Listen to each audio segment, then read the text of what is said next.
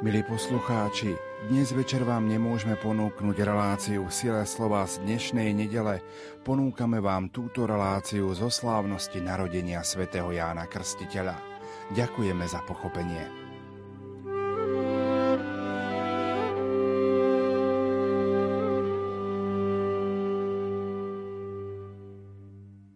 Prajem vám požehnaný deň, milí poslucháči.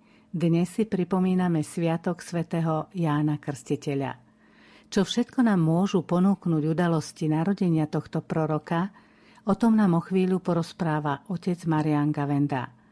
Vypočujme si, čo hovorí Lukášovo evanielium o Jánovi Krstiteľovi. Prečíta ho Jozef Šimonovič. Hlboký duchovný zážitok pri počúvaní relácie v sile slova vám od mikrofónu želá Anna Brilová. Alžbete nadišiel čas pôrodu a porodila syna. Keď jej susedia a príbuzní počuli, že jej pán prejavil svoje veľké milosrdenstvo, radovali sa s ňou. Na 8. deň prišli chlapca obrezať a chceli mu dať meno Zachariáš po jeho otcovi. Ale jeho matka povedala, nie, bude sa volať Ján. Povedali jej, veď v tvojom príbuzenstve sa nik takto nevolá. Dali znak otcovi, ako ho chce nazvať on. Vypýtal si tabuľku a napísal Ján sa bude volať. A všetci sa divili. V tom sa mu rozviazali ústa a jazyk i prehovoril a velebil Boha. Všetkých ich susedov zmocnil sa strach a všade po judejských horách sa hovorilo o týchto udalostiach. A všetci, čo to počuli, vštepili si to do srdca a vraveli. Čím len bude tento chlapec. A v skutku pánova ruka bola s ním. Chlapec rástol a mocnel na duchu a žil na púšti až do dňa, keď vystúpil pred Izrael. Vypočuli sme si evanelium, v ktorom sa píše o narodení Jana Krstiteľa. Alžbeta, ako vieme, nemohla mať deti. Napriek tomu počala v staršom veku. Je to záležitosť predurčenia, alebo je to aj následok jej vernosti Bohu? Celkové môžeme pozorovať cez starozákonné dejiny, že veľmi často významné osobnosti sa rodia v neskoršom veku ako vymodlené dieťa. Vieme, že pán Boh má e, plnú slobodu, ale predsa len on si vyberá nie podľa nejakých vonkajších kritérií. On túži spolupracovať s každým ale predsa len ten človek, ktorý naráža na svoje limity, si viac uvedomuje odkazanosť na Boha. V tom je ten rozdiel, prečo si Boh vyberá práve takýchto ľudí. No pretože sú ochotnejší spolupracovať. Nakoľko boli otvorení, boli isto zbožní aj tá taká len zdanlivo drobná narážka Lukášova na 8. deň prišli chlapca obrezať. Naznačuje, že veľmi presne zachovávali Mojžišov zákon, ktorý to prikazoval na 8. deň, teda zachovávali naozaj všetky tieto predpisy náboženského života. Aj to, aké miesto mal Zachariáš, tú veľkú úctu, že mal on rozhodnúť, nakoniec, keď nevedeli, aké mu dať meno. Bola to zbožná rodina, a Ján bol ich vymodlené dieťa práve v čase, keď už ľudsky nečakali.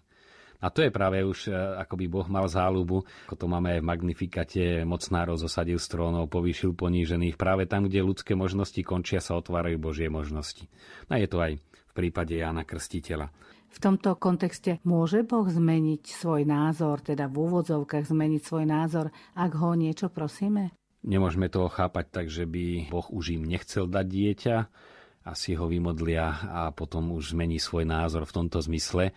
Ale predsa len Boh spolupracuje ako so slobodným človekom. Dal človeku slobodu a v tej slobode aj, čo sa týka vôbec rodičovstva, teda dávať život novým deťom, to, čo sa dnes hovorí zodpovedné rodičovstvo a církev na to kladie dôraz, že je to úžasná vec, e, že vždy, keď dôjde k počatiu Boh, to dieťa, tú novú osobnosť, ktorú od väčšnosti nosí v svojej mysli, tak neupomenuje e, ten nový vznikajúci ľudský organizmus.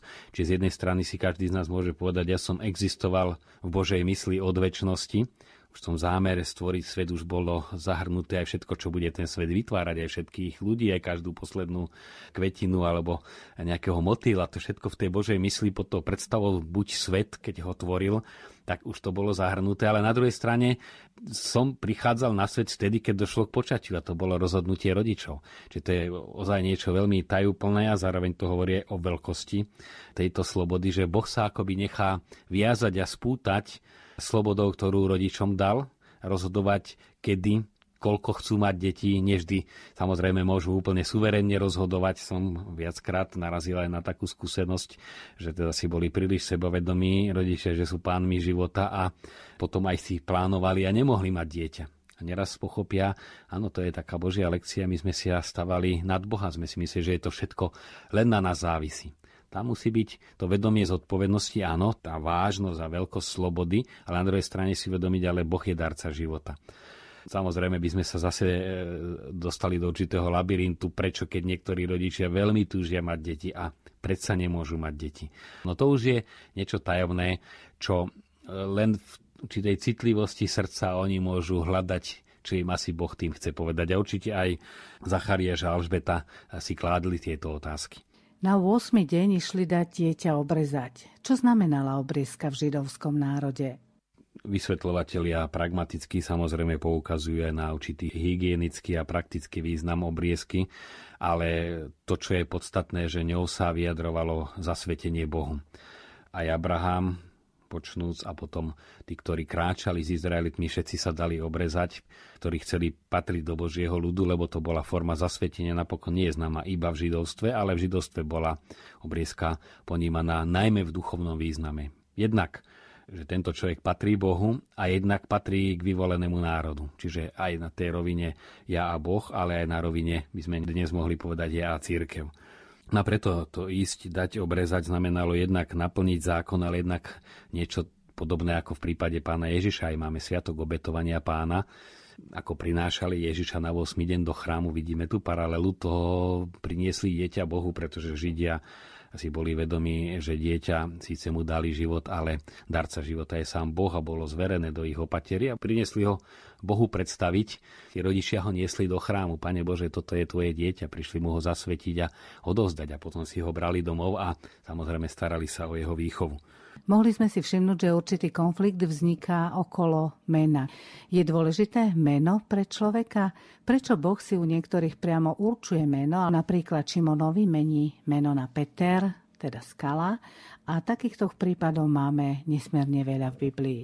V židovstve bolo zvykom dávať meno po otcovi dávať meno po otcovi, tak ako aj, aj v našom ponímaní doteraz, znamená túžbu, aby či už rod pokračoval, alebo e, túžbu otca, aby, keď ide e, o mužské meno, aby syn, aby to dieťa pokračovalo v otcovom poslaní. V tomto prípade vieme, že Zachariáš patril do kňazskej triedy a už tej túžbe dať mu po otcovi meno znamená aj, aby pokračoval v roli, ktorú e, splňal v starozákonnom ľude jeho otec Zachariáš. Ale tu vidíme práve ten zlom, ktorý napokon už počnú s Abramom a Abrahámom a ďalej cez starý zákon Boh neraz mení meno. Keď mení poslanie, mení aj meno, pretože meno, niekedy aj etymologicky to meno znamená už poslanie v hebrejčine, ale hlavne pod tým menom e, ako jadre osobnosti je zahrnuté vždy aj poslanie. Ako keď by sme si to povedali obrazne, Boh chce, aby niekto sa stal maliarom a dá mu už meno maliar, že v tom mene je zahrnuté, že chcem, aby si bol tým, čo vyjadruje tvoje meno.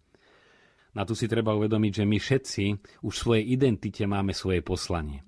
Ak by sme si všimali veľmi silné starozákonné udalosti, napríklad stretnutie Mojžiša s Bohom prítomnom v horiacom kry, eh, kde ho Boh oslovuje menom dvakrát Mojžiš, Mojžiš, to bolo úžasne silná chvíľa a Mojžiš v tej chvíli zažil niečo ako obrovský mystický zážitok a plnosť poznania, pretože to mystické poznanie je jednoduché, ale veľmi hutné. My v našom poznaní skôr ideme do šírky. Čím viac vecí viem, tým mám väčšie poznanie, ale to hĺbkové mystické poznanie je opačne. Nie do šírky, ale všetku šírku zužuje do podstaty a v tej podstate je zahrnuté všetko to detailné poznanie a toto zažil Mojžiš. A v rámci toho keď mu Boh podal meno, v tom mene on pochopil, čo je jeho poslanie. Preto sa z hory hore vracia s jasným poslaním. Každý, kto e, sa aj pri duchovných cvičeniach alebo pri iných príležitostiach zahlbí do toho, kto ja som, čiže hľada svoju identitu. A práve keď nájdu sami seba, vždy to končí, že nájdu aj poslanie. Oni našli sa ako ten, ktorý má čo si na tomto svete naplniť. A v tomto zmysle bolo to dávanie mena, aby vyjadrovalo, že naozaj nie po Zachariášovi, ale tým menom, ako ho nazval Boh už v tej chvíli, keď e, oznámil Zachariášovi počas zjavenia v chráme, že sa mu narodí syna, bude sa volať Ján. Zachariáš sa verejne prihlásil práve k tomu, áno, toto bude jeho poslanie. To zrejme platí o každom, že Boh nás stvoril s určitým poslaním, ktoré je ukryté v mene, ktoré nám ale dal Boh. Pod tým menom sa skrýva, ako sa má človek rozvíjať, aby naplnil svoje poslanie na tejto zemi. My to vidíme spätne. Keď niekoho poznáme veľmi dlho a počujeme jeho meno, zoberme si len takých 5-6 Petrov, ktorých poznáme a meno je rovnaké. A keď povieme ten Peter, aha, tak to je človek, ktorý vtedy to a to, potom e, pracoval na tom a na tom, potom vytvoril to a to, potom sa oženil a má tieto a tieto deti. Čiže za tým menom je e, zahrnuté to, čím on naplnil svoj život. No ale keď to prehodíme, že keď Boh dával meno, už to mene bolo to, čím zaplní svoj život my spätne sa nám vybaví to, čo skutočne sa stalo. E, opačne to nefunguje takto, lebo my nie vždy naplníme to, čo Boh mal pod tou predstavou mňa, že sa mám stať tým a tým, že mám tam a tam také a také poslanie splniť, lebo my niekedy zaspetkujeme, ideme si po svojom a odvíjame svoj život, ale nie je to v zhode s tou predstavou, nie sme verní svojmu menu, teda nie je to zhode s tou predstavou, ktorú Boh mal, keď naše meno vyslovoval. A preto e, prísť si na meno sám sebe znamená veľmi veľa objaviť e, práve ten obraz, ten originál seba samého, ktorý Boh mal, keď ma pomenoval. Boh vyslovil pri počatí naše meno a za tým menom bola celá naša budúcnosť. A preto aj táto epizóda s Janovým menom nie je len taká prvoplánova, že teda stalo sa, že sa dohadovali v rodine, aké bude mať ich syn meno. My sme to povedali veľmi zjednodušene, ale tu išlo o poslanie a tu išlo vlastne o tú Jánovú identitu, ktorá už bola zahrnutá v tom, že naozaj Zachariášovi aniel oznámil Jánovo narodenie a Jánovo poslanie. A Zachariáš to v tom chválospeve, ktorý nasledoval po tom, čo sa svojmu dieťaťu rozhodli dať meno Ján. Už to nemáme v dnešnom evanieliu, ale hneď v ďalších veršoch pokračuje Zachariášov chválospev, z ktorého vidíme, že veľmi jasne vedel, prečo to meno sa rozhodol dať. Boh je milostivý, Jochanan.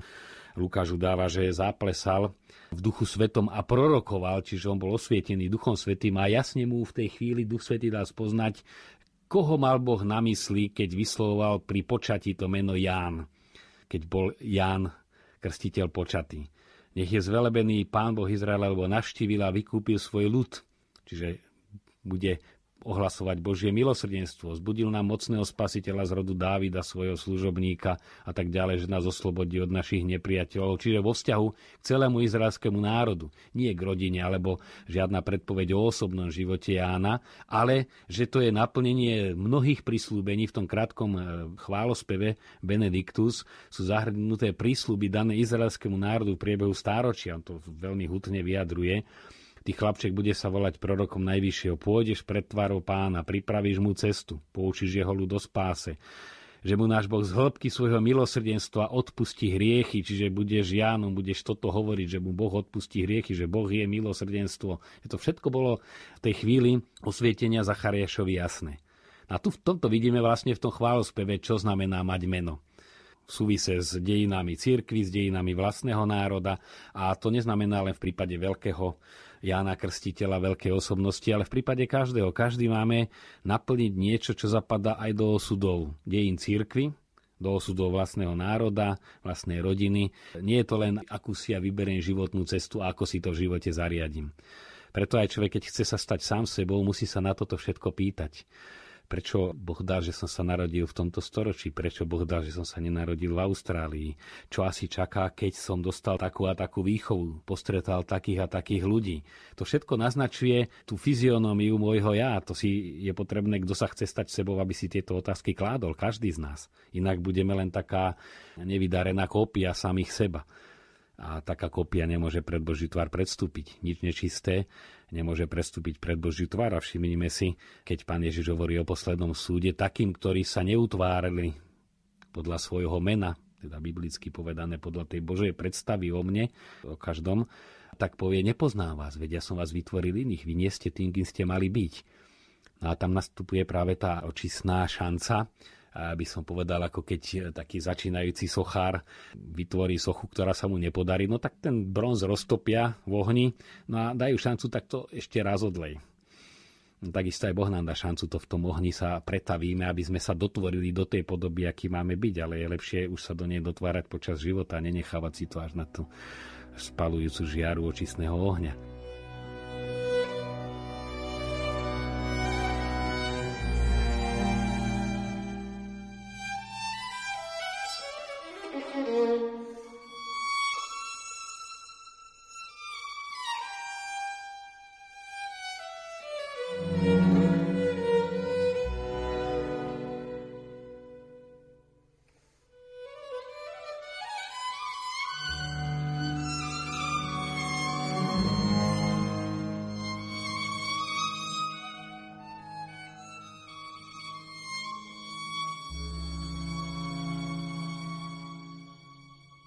V Evangeliu sme sa dozvedeli o nemote Zachariáša, ktorá ale bola len na určitý čas. Aká to bola nemota? Čo nám Zachariášova nemota má povedať? Nemáme na to odpoveď, v čom to spočívalo fyziologicky. E, alegorické výklady, ktoré pozerajú na všetky udalosti skôr z duchovného pohľadu a vidia v tom duchovnú alegóriu, ale je to alegória, to nie je vysvetlenie Zachariášovej nemoty, ako asi bol nemý, ale ten alegorický výklad hovorí, že naozaj človek, ktorý sa vzprieči Bohu, tak nutne onemie. Prestáva Boha chváliť a prestáva rozumieť udalostiam. To, čo máme neraz také temné obdobia v živote, neznamená, že sme nemí, že nevydáme ani hlásku, ale je to o ničom. Také prázdne, e, aké ozaj povieme, jalové, hluché, hluché obdobie. Aj to máme slovenský výraz. To bolo také hluché obdobie. No, môžeme povedať aj neme. Pre Zachariáša to bolo neme obdobie, pretože sa zrazu ocitol mimo týchto božích udalostí. A len čo sa do nich začlenil, tým gestom viery, že dal na to, čo mu bolo oznámené, tak sa mu rozviazal jazyk a prehovoril a velebil Boha. Vidíme, že to nielen, že začal vydávať hlásky, ale on velebil Boha. Zrazu pochopil duchovný zmysel udalostí, ktoré sa stali jemu a jeho manželke a jeho dieťati. A tam nasledoval ten Zachariášov chválospev. Tu vidíme, že nešlo len o to, že mohol artikulovať slova, ale bol naplnený Duchom Svetým. On sa duchu vzpriečil, zapochyboval a len čo uveril, tak zrazu bol znova tým duchom naplnený, lebo sa mu otvoril, no a chválil Boha. Veľmi skratkovité možno, ale veľmi aj výstižné by bolo, že ako často sa nám prihodí, že chválime Boha, lebo ak nie je to určitá nemota, a choroba duchovná, keď človek vidí všetky problémy a všetky negatíva, ale nevidí, že Boh e, riadi udalosti spásy, ktoré nekončia Jánom Krstiteľom. Tam končia starozákonné dejiny, ale nekončia dejiny spásy. Tie pokračujú dejinami cirkvi a napokon svojím spôsobom aj dejinami izraelského národa, lebo to, je, to je všetko, aj dejiny židovstva sú ešte stále dejinami spásy, len ešte nedosiahli svoje naplnenie podľa katechizmu katolíckej cirkvi prijatím Krista. Takže toto všetko prebieha. Na to je veľmi dôležité naozaj sa pýtať, či ja vidím tieto súvisy. To je to chválenie Boha, nie je len taká nejaká dobrá náladička. Vidíme, že to je jednak naplnenie Duchom Svetým, prorockým duchom, teda duchom, ktorý chápe zmysel dejín a ktorý zároveň pomáha človeku objaviť jeho miesto v tejto veľkej udalosti dejín spásy. Je zaujímavé, ako vážne berie Boh to, keď mu neveríme. E, nakoniec to vidíme, že Zachariáš až onemel, keď nedôveroval Bohu. Keď si zoberieme Možiša, aké úžasné gesta viery v živote podal, len čo mu Boh oznámil a uveril, aj keď sa všetko priečilo tomu, a uveril stovky krát a predsa keď už pri Mase a Meríbe Izraeliti reptali a Boh mu povedal udrieš palicou skalu raz a on udrel dvakrát a Boh mu povedal pretože si zapochyboval do tej krajiny nestúpi, čiže nenaplní sa ti ľudský ten tvoj sen. Pre jedno zaváhanie nám sa to zdá až neuveriteľné nám možno keby sa len raz podarilo tak veriť a vždy inokedy by sme váhali, že by sme to považovali za obrovskú vieru. A Mojžiš, ktorý naozaj verne plnil všetky pánové príkazy, počnú s tým vyjednávaním s faraónom stále, čo mu pán povedal to, Mojžiš spravil, tu zaváha a nevstúpiš a nevstúpil. Takže to je neuveriteľné, že ako človek sa môže pred tým Božím uzatvoriť jedným nie alebo jedným zapochybovaním.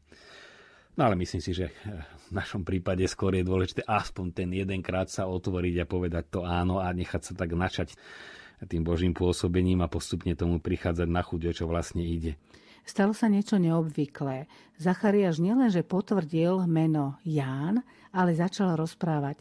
Všetkých susedov sa zmocnil strach. Bola to bázeň alebo naozaj strach? Tak správny výraz, ako hovoria biblisti, je skôr úžas. Teda niečo, nad čím človek žasne. Nie je to také úzkostlivé, krčovité chvenie sa pred niečím, z čoho mám strach, ale bázeň, ktorá vyplýva z úžasu nad niečím obdivuhodným. A tu vidíme práve ešte tú schopnosť e, spolurodákov Jána Krstiteľa, alebo teda Zachariáša a Alžbety niekde tam v Ein Kareme, že oni, oni ešte boli zvyknutí vnímať e, tie Božie zásahy do dejín. Prečo boli zvyknutí? Jednak k tomu ich viedla celá, celá židovská výchova, e, najmä žalmy, ktoré Židia recitovali a modlili sa mnohé v priebehu každého dňa, iné v priebehu liturgického roka, dokonca hospodárskeho roka. Niektoré žalmy boli pri žatve, druhé pri dožinkoch, iné keď sa chystali do boja, iné keď išli niečo stavať. Čiže e, každý bežný veriaci žid bol preniknutý žalmami a veľa žalmov práve rozpráva o veľkých božích činoch v živote izraelského národa. No a kto žil v rytme žalmov, tak pokračoval v tom videní Božích veľkých činov, preto to vlastne žalmy zahrňajú, aby človek otvoril oči, že veď ten Boh tu koná s vami veľké činy. A to bola viera Izraela, vlastne spočívala v tom, že videli tú Božiu ruku, ktorá riadi ich osudy. A všímali si ju. A keď si ju prestali všímať, tak to išlo s nimi vždy zle. E, buď e, narazili na nejakých e, mocných susedov, ktorí ich utláčali a zase si uvedomili, to je Božia ruka nad nami, aby sme sa k Bohu vrátili a zase ich tá ruka chránila. Čiže Židia boli zvyknutí interpretovať si udalosti duchovným spôsobom. To je to, čo nám sa stráca. A preto aj títo bežní dedinčania, pravdepodobne Zain Karemu, keď si uvedomili tieto udalosti, hneď nich videli Boží zásah. A tam, kde je pôsobí Boh, to naplňalo prirodzene úžasom a bázňou bázňou pred Bohom a úžasom, že aha, Boh sa stará o svoj ľud a my sme toho priami svetkovia.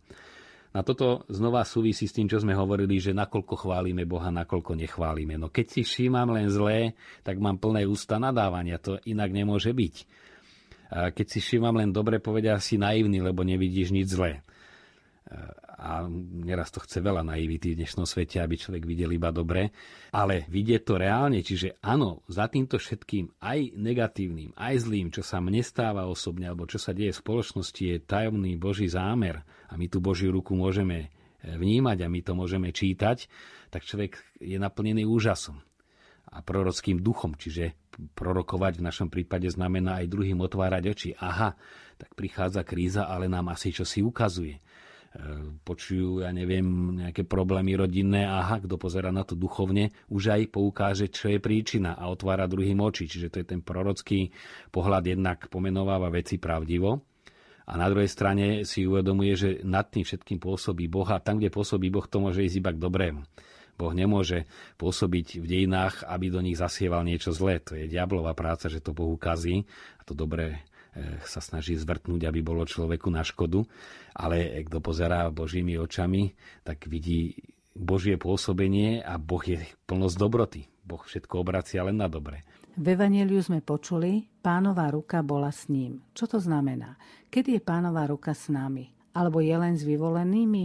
A okrem toho sme všetci vyvolení?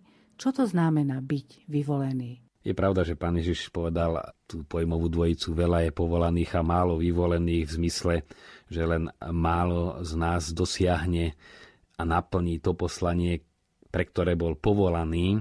Čiže v tomto zmysle Ježišových slov by znamenalo vyvolený ten, ktorý naplní svoje povolanie. Ale tak ako znie otázka, či sme všetci vyvolení, skôr by tam patrilo slovo povolaný, na to sme všetci. To Božie povolanie je napokon aj vyvolenie, len tá odpoveď z našej strany je rôznorodá. Ale môžeme si byť istí, dokonca musíme, že už tým, že existujem, tak som na niečo povolaný. Som povolaný existovať a existovať, ako sme tu už aj hovorili, v tejto dobe, v tomto prostredí, pýtať sa, aké je tu moje miesto, čo tu Boh odo mňa čaká, počúvať svoje vnútro, všimať si okolnosti, pýtať sa cirkvy, čítať sväté písmo, počúvať sile slova. Aj to je jedna z maličkých pomôcok, ktoré vlastne majú pomáhať odpovedať na tú otázku, k čomu som vlastne povolaný a či sa stávam vyvoleným, záleží na mne.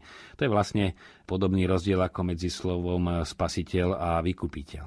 Byť vykúpený a byť spasený. Vykúpení sme všetci, všetci ľudia na tomto svete, pretože Ježiš Kristus na kríži zaplatil výkupné za všetkých, ale spasení sú tí, ktorí tento dar vykúpenia príjmu. Čím len bude tento chlapec? Túto otázku si kladli ľudia a po nej v Evangeliu nasleduje veta Chlapec rástol a mocnil na duchu a žil na pušti až do dňa, kým vystúpil pred Izrael. Keď Jan rástol, vedel, čím bude? E, odpoveď na tú otázku ľudí, ktorá bola logická, tieto znamenia, čo si naznačujú, čím bude, dával Jan tým, že sa celý život pýtal, čím mám byť. A pretože to jeho poslanie bolo mimoriadne, tak on sa 90% svojho života len pripravoval na svoje poslanie. V tejto príprave osobitnej, v ktorej bol Ján, v tom tichu a počúvaní, on sa učil rozoznávať jednak Boží hlas vo vnútri a to nie je ľahká úloha rozlíšiť medzi svojou ilúziou a vnútorným hlasom a naučiť sa to rozlišovať. Tak toto je Boží hlas a toto je len moja túžba, že by som chcel, aby to Boh tak povedal. To chce žiť dlho s Bohom a veľmi úprimne sa počúvať a e, naučiť sa rozpoznávať ten Boží hlas. No a potom v samote Ján zároveň pracoval na sebe. Ten asketický život nebol len nejaký, že sa trápiť, ale dokázať sa premáhať, aby človek čelil tým vlastným túžbám, vlastným predstavám a k tomu veľmi pomáha aj ten vonkajší asketizmus že človek má veľkú chuť e, sa najesť alebo napiť vody a povedám si len trochu. Čiže stáva sa pánom seba samého svojej chute. A kto to dokáže v týchto veľmi ľahko merateľných veciach, tak potom tento návyk povedať si, čo chcem a nechcem, prechádza aj do tej duchovnej sféry, kde je to už potom veľmi dôležité. No a ďalšia vec, čo určite Ján robil, rozmýšľal nad osudmi svojho národa, nad náboženskými osudmi čo je to pokánie, ako konať pokánie. Jeho rady boli veľmi praktické. Vidíme, že to, že odišiel do pustatiny, neznamená, že stratil kontakt so životom. Vojaci nech e, nie sú násilní a nech kupci platia len koľko je spravodlivé. Proste on dával rady do praktického života. Čo si z dnešného evanelia vziať do praktického života, otec Marian? Ja by som tak navrhoval skutočne si vytvoriť také hlboké ticho, možno aj tmu a spýtať sa do hĺbky duše, kto som to ja čo si Boh predstavoval, keď vysloval moje meno, aké je moje miesto, čo je tá moja identita, to moje najhlbšie ja, ako ho stvárňujem.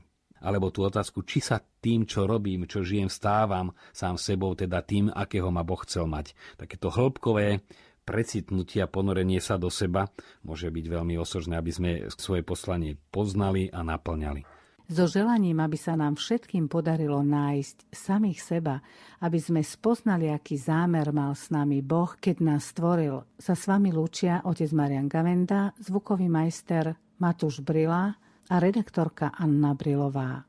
Prajeme vám požehnaný týždeň.